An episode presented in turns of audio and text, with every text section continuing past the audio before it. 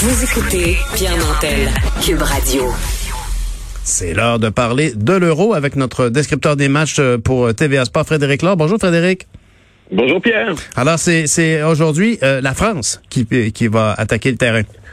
Yes, ça c'est enfin, enfin, parce que vous pensez que les journalistes sportifs euh, en font beaucoup par rapport aux Canadiens de Montréal. En France, c'est rendu la folie. Euh, je pense qu'il est temps enfin qu'on foule le terrain parce qu'on est en train d'étudier les déclarations de tout le monde, les disséquer. On est en analyse littéraire ou presque. On regarde si euh, les joueurs se, à l'entraînement avec les images qu'on peut glaner à gauche et à droite, s'ils sourient, s'ils sourient à un à l'autre, s'ils s'aiment. Bref, c'est revenu, c'est devenu un roman savon et je pense que la France est meilleure sur le terrain qu'elle est meilleure. En fait, elle est aussi bonne probablement pour s'embourber dans des chicanes comme ça internes ou du moins dans des euh, des palabres dans les journaux. Hmm. Maintenant, ils sont sur le terrain et c'est c'est une bonne nouvelle. Puis pour les amateurs de soccer et de sport en général, c'est une magnifique équipe. C'est vraiment une, euh, très très belle équipe. Probablement, euh, en fait, à mon avis, la meilleure de, de l'Euro, talentueuse, plein de jeunes joueurs, excitante aussi, capable de gagner dans les moments difficiles aussi, qui a appris à gagner parce que ce sont les champions de la Coupe du Monde.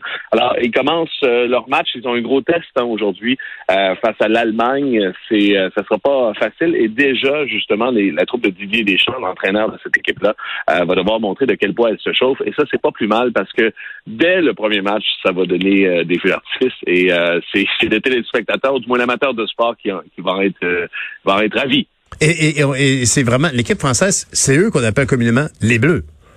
Exactement, les Bleus. Et euh, ils sont euh, ils ont une tradition maintenant depuis, écoute, depuis 98, ils ont gagné la Coupe du Monde. 2000, c'était l'Euro aussi. Et ils l'ont gagné en 2018. Et euh, ils ont fait revenir, entre autres, un des, un des meilleurs joueurs de la planète. Et il y a un de leurs meilleurs joueurs, après cinq ans d'absence, Karim Benzema, qui est en examen, hein, parce qu'il y a une cause, il s'est pris dans une... À, à faire du chantage avec un, ancien de ses oh. coéquipiers. Euh, le sélectionneur a dit bon, c'est assez, euh, ce genre de joueur-là, j'en veux pas dans ma sélection. Hmm. Euh, et ça fait cinq ans qu'il était loin des terrains, mais en même temps avec ses performances, il a forcé sa place. et aussi le fait que c'est un groupe difficile, hein. Ils sont dans ce qu'on appelle le groupe de la mort, Pierre. Et ça, c'est à chaque fois qu'il y a une compétition, on se demande qui est le groupe de la mort. C'est l'avocat pour qui désigne le groupe le plus difficile. Et là, hmm. de mémoire d'homme et dans, ma grande sagesse sportive, ah, je fais une parenthèse. Quand on dit sagesse sportive en sport, le mot sagesse c'est souvent aussi euh, un synonyme de cliché.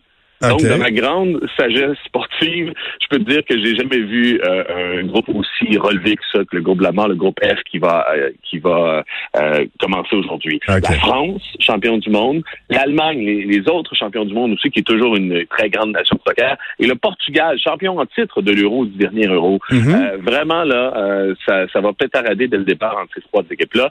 À ça, tu ajoutes la petite Hongrie, en quelque sorte, qui a été très très bonne au milieu des années 50. Hein. C'était parmi ça, on, on s'en souvient pas beaucoup, mais au, milieu des années 50, la Hongrie, ils avaient ce qu'on appelle le 11 d'or. Ils ont passé quatre ans sans subir de défaite. Ah, vraiment, euh, ils étaient au sommet du soccer mondial, la Hongrie. Après ça, euh, le régime communiste a, euh, a, un peu trop insisté. Il y a eu des défections et ça a coïncidé avec justement le déclin sportif de cette nation-là. Ils reviennent tranquillement. D'ailleurs, c'est un peu instrumentalisé. Tu connais notre ami Victor Orban, peut-être? C'est un, c'est le, premier ministre. Mm-hmm, mm-hmm autoritaire aussi euh, qui, euh, qui va de dérive, et là je, je pèse mes mots, de dérive euh, populiste et droitiste un peu en, en, Hongrie. En Hongrie.